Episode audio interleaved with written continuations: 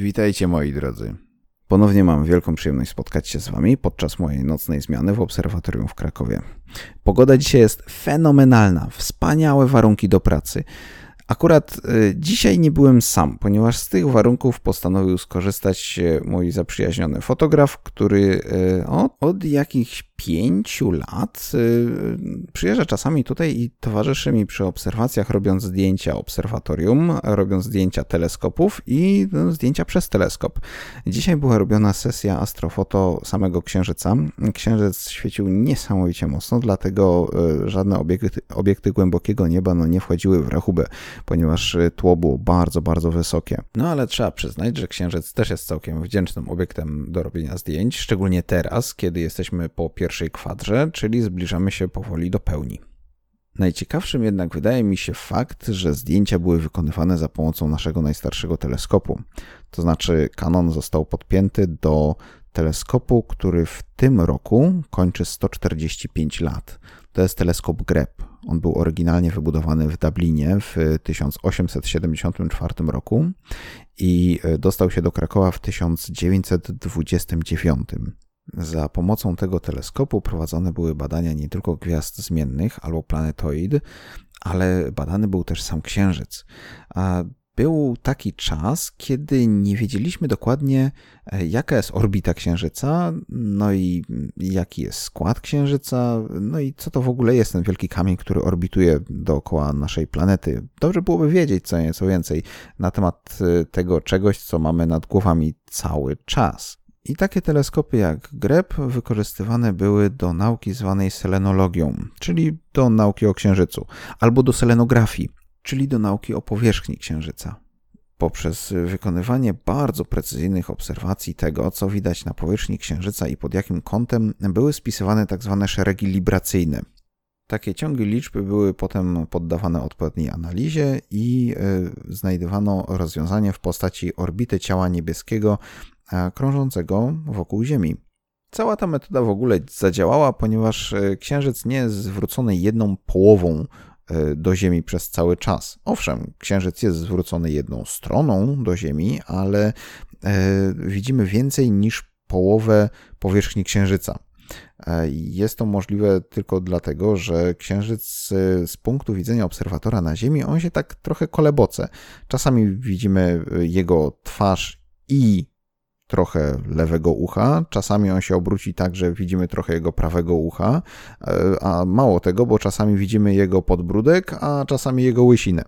To takie pozorne kolebotanie się księżyca, czyli jego ruchy libracyjne, one są spowodowane tym, że jego orbita jest nachylona pod pewnym kątem względem e, płaszczyzny orbitalnej Ziemi.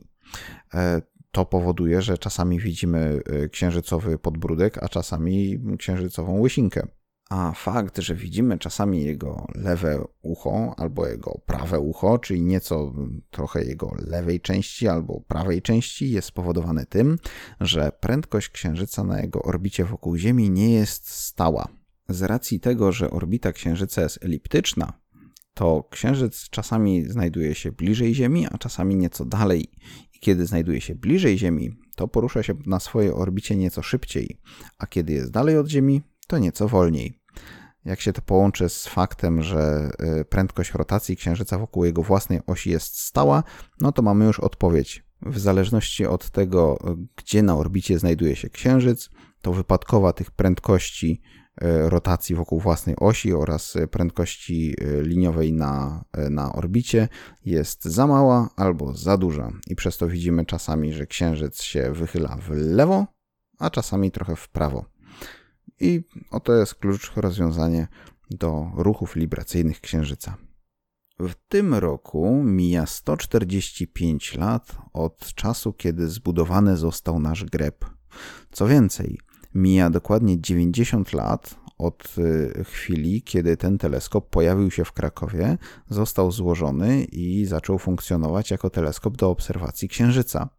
I ja sam w tym momencie mam taką satysfakcję, że ten teleskop Greb, który został zbudowany właśnie po to, żeby obserwować przez niego księżyc, e, on akurat dzisiaj e, służył do astrofotografii naszego srebrnego globu.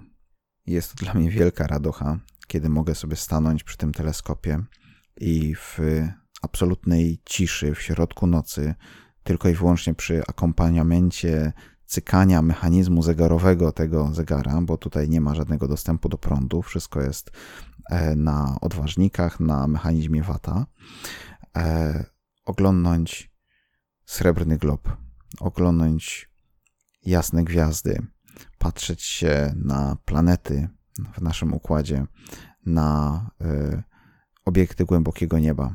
I to za pomocą tego teleskopu oraz soczew, które pochodzą od y, fabryki Merca i były najprawdopodobniej wykonane pod koniec XIX wieku. Wspaniała sprawa, wspaniała zabawa. I w tym momencie będę powoli kończył, bo y, trwają moje obserwacje na drugim teleskopie, na 50 i dobrze byłoby jeszcze pójść pod kopułę, żeby parę rzeczy posprawdzać.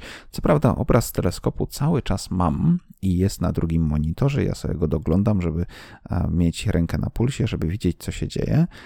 E, no ale trzeba jeszcze parę rzeczy e, posprawdzać na miejscu. Do tego dochodzi jeszcze fakt, że tutaj jest już prawie czwarta rano i e, głos zaczyna mi już powoli siadać po całym dniu roboty, e, dlatego bez owijania w bawełnę. E, stwierdziłem, że jeden odcinek takiego nagrywania, takie kilka minut wydawane we czwartki, to będzie dobry pomysł. Dlatego we wtorki będę wrzucał czasami jakieś krótkie materiały, tak jak ten, a we czwartki będzie, wydaje mi się, dobry czas na takie 10-minutowe opowiadanie no, na jakiś konkretny, wybrany temat.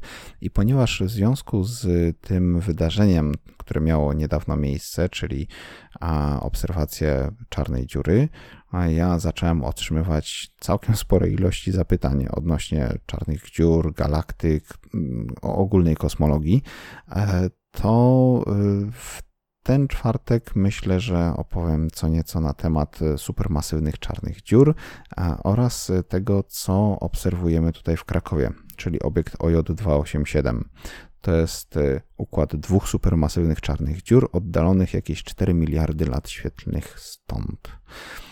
A tymczasem na zakończenie, żeby tradycji stało się zadość, życzę Wam dobrej nocy i dobrego dnia. Do usłyszenia ponownie niebawem. Na razie. Hejo.